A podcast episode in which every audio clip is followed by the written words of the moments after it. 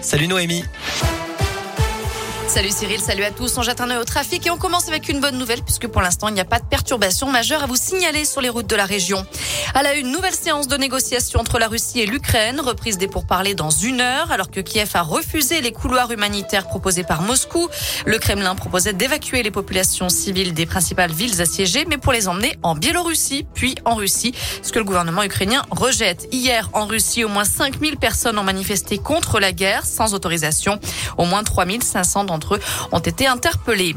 Et les autorités russes ont établi une liste de pays hostiles à la Russie auxquels les particuliers comme les entreprises russes pourront rembourser leurs dettes en roubles, une monnaie qui a perdu 45% de sa valeur depuis le mois de janvier. Sur cette liste, on retrouve évidemment l'ensemble des pays de l'Union européenne. Retour en France, attention à cette grève. Demain, mobilisation à l'occasion du 8 mars, journée internationale des droits des femmes.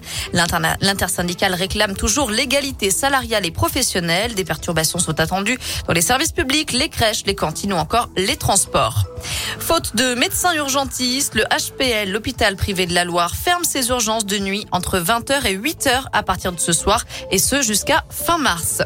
Il avait obtenu son permis deux mois plus tôt. Un conducteur de 18 ans a été arrêté vendredi matin en très grand excès de vitesse en Haute-Loire. Selon le progrès, il roulait à 172 km heure sur une route de Blavozy limitée à 110, sachant que les jeunes conducteurs en permis probatoire ne doivent pas dépasser les 100 km heure. Son permis a donc été retiré et il comparaîtra prochainement devant le tribunal.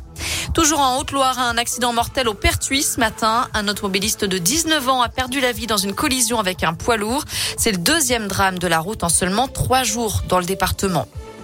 Ils sont 12 à vouloir le poste. La liste officielle des candidats à l'élection présidentielle a été dévoilée ce midi. Les Français auront le choix entre Nathalie Arthaud, Fabien Roussel, Emmanuel Macron, Jean Lassalle, Marine Le Pen, Éric Zemmour, Jean-Luc Mélenchon, Anne Hidalgo, Yannick Jadot, Valérie Pécresse, Philippe Poutou et Nicolas Dupont-Aignan. Premier tour le 10 avril prochain. Les obsèques de Jean-Pierre Pernaud seront célébrées mercredi à Paris. Une cérémonie religieuse se déroulera à partir de 11h à la basilique Sainte-Clotilde dans le 7e arrondissement. L'ancien présentateur du journal de 13h de TF1 sera ensuite inhumé dans la plus stricte intimité. Jean-Pierre Pernaud, je le rappelle, est décédé mercredi dernier à l'âge de 71 ans. On termine avec un mot de foot et on souligne le beau geste des Verts. Les maillots portés par les joueurs de la SS lors de cette victoire ont été dédicacés et vont être mis aux enchères dès aujourd'hui au profit des pompiers humanitaires français.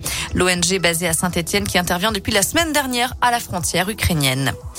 Voilà, vous savez tout pour l'actu. On jette un œil à la météo pour cet après-midi. Du grand bleu, du soleil comme on l'aime.